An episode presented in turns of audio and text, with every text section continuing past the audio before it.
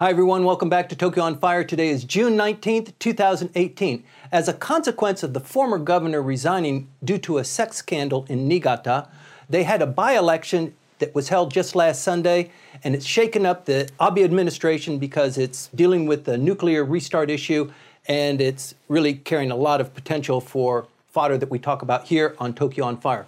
Michael, you're watching this issue too.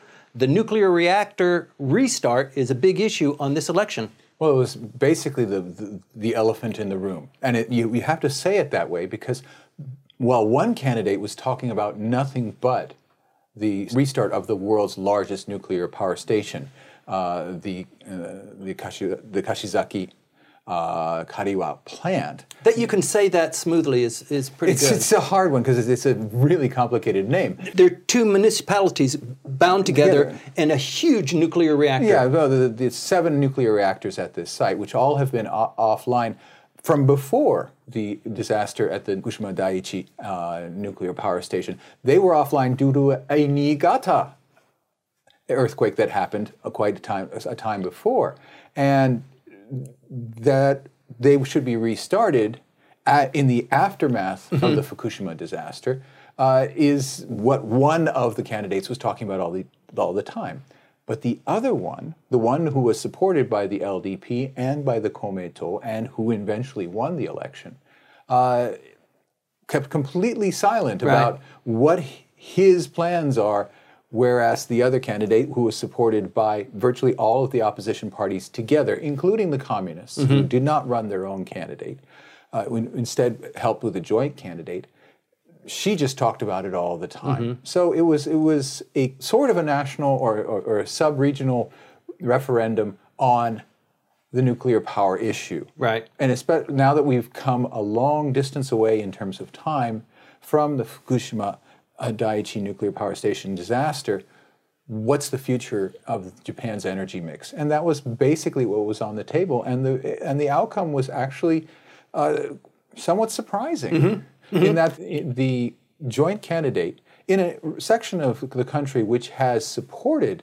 uh, previously supported DPJ candidates, and indeed the previous governor was an anti nuclear governor, that the uh, anti nuclear side would fail to get their person over the line is something of a surprise outcome. Right. Just to put it in a context for some of our viewers, the Fukushima reactor is on the Pacific side, and the nuclear reactor in Niigata is on the Japan sea side. Japan sea side, and they're both run by TEPCO. Right the Tokyo Electric Power Company. And before you go further, it was suffering from some suspicion that it might just collapse and fall into the ocean too. Oh, but it's, it's one of these, it's, it's on the ocean. It was built on a site that it was, it was a, a totally corrupt decision that got it there basically in order to provide a tremendous amount of funding to mm-hmm. the political organization of Tanaka Kakuei, the great uh, political manipulator from Niigata uh, as a part right. of his development of his home prefecture. It worked. It worked. I mean, he got a Shinkansen to go to Niigata, even though there was no real economic reason to go there, and to power it, the building of this nuclear power station, the largest one in the world.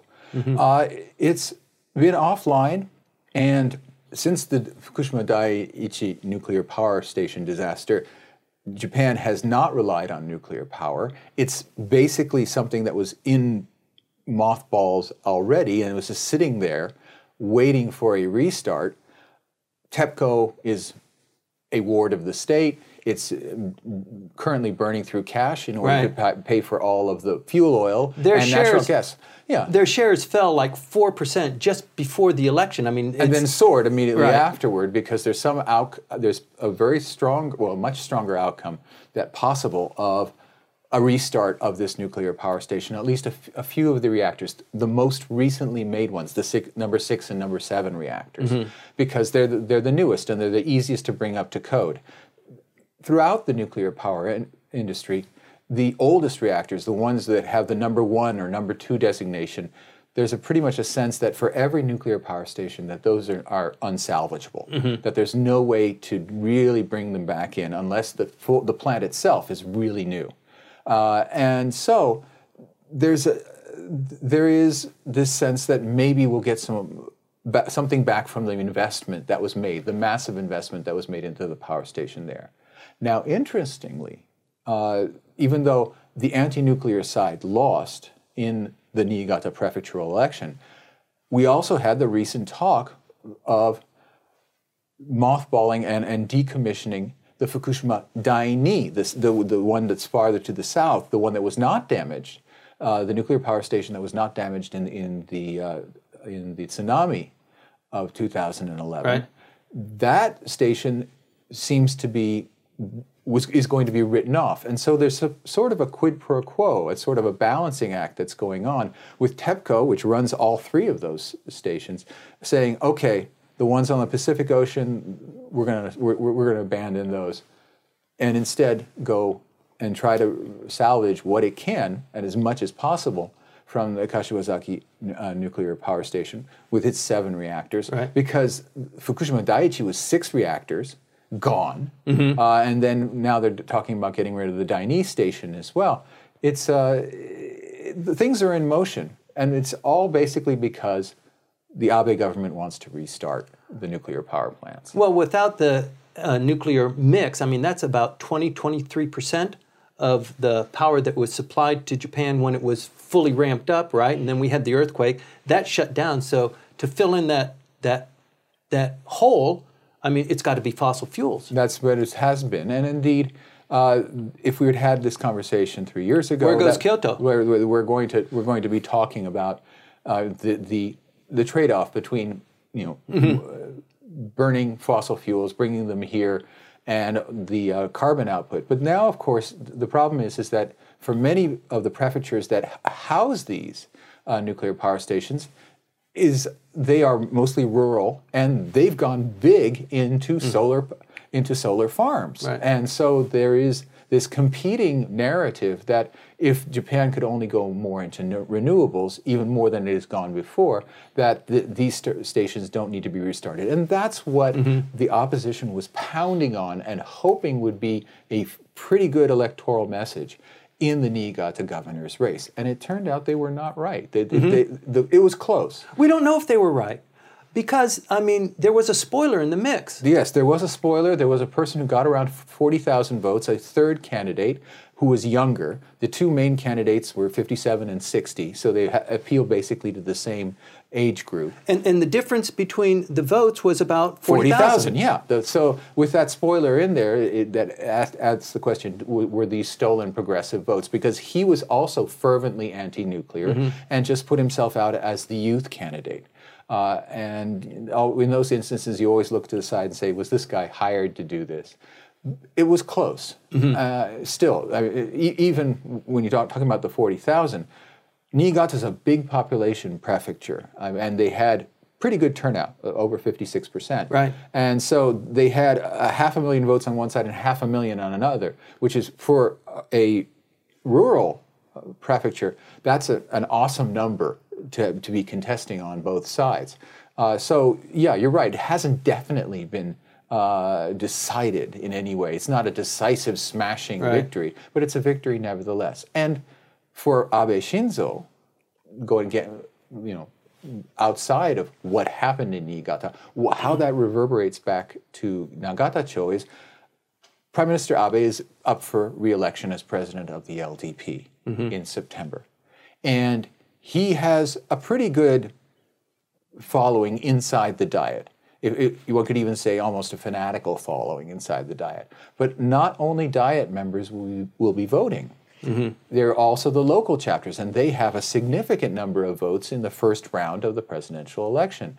And a lot of local LDP officials have been had been saying, well, you know, with Abe in power, we're never going to win any big local elections. Well, they were proven wrong, right. and that has just put a lot of gas into the, his engine for this attempt to go for a third term, mm-hmm. and it looks like he's, he's going to just barrel through that right. without any trouble. The mirror image of that, though, is what was going on in Niigata during the elections as Abe was fighting against the two scandals that were just blossoming during the election campaigning period in Niigata. Yeah, and that, that the uh, local elections can frequently be uh, little referenda, little bellwether, on, right? On, on, on what's going on in, in the center, saying, you know, Mr. Abe has to clean up his act. We can't elect him because there's no direct election Right. of prime ministers. It's elected by the Diet. But we can send a message through his candidate in this election. Well, that message wasn't sent. And in fact, the opposite message was received. Right. You know, for people that are always watching Tokyo on Fire, they will remember that this election started because the former governor had to resign. He got involved in some Well, he got involved in a, a, sexual a- a dating service that was for pay, and then got involved in what was an extortion racket.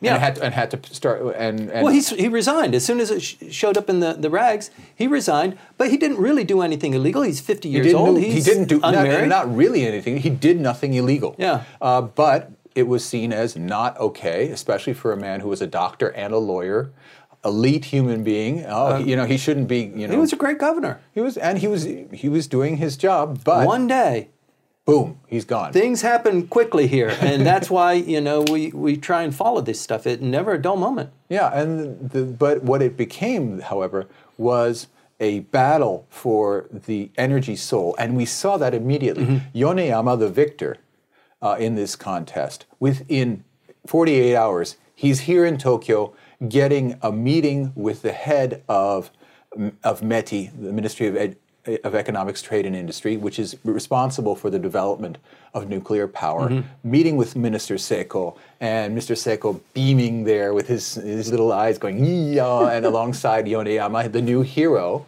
Uh, this was definitely It looks nationalized Sure. in, a, in a very, very, very quickly from what was a, a minor sex scandal became a national contest. And that's the way it works. Sometimes. Well, we're always trying to make predictions and read the tea leaves, and you really never can tell. We've got the prime minister that's coming up for his third term in September, as you said. Mm-hmm. Who knows? And you and I hold different views on that. You're more negative about it. I'm more positive about it. But you know, all of these things culminate to a, a kind of a crescendo that he's trying to manage. My, my view had always been that the locals would turn on him, Mm-hmm. as they did in 2012, and also how they also knew when they had some kind of pull back when, in the uh, contest between Hashimoto and Koizumi, Right. they they forced the issue to get rid of the old guard. And let's face it, Abe is now old guard. He's been a fixture. He's he's been there now for five years, and well, you know, well, he, he, there was some sense that we were exhausted with him. Mm-hmm. And indeed, the, a lot of the local LDP officials were arguing that and that this was going to be the test case.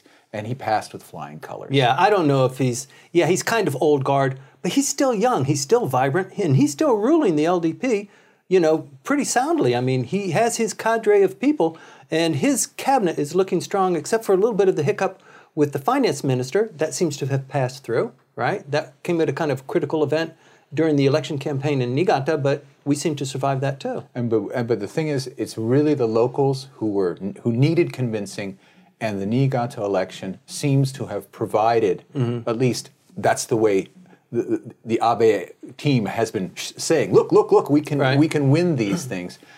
It seems to have provided the demonstration that he's in the clear. Right. The Abe administration gets a little bit of a tailwind with a sudden election in Niigata, the home of the largest nuclear facility in the world. Please stay tuned because this fat lady hasn't sung yet.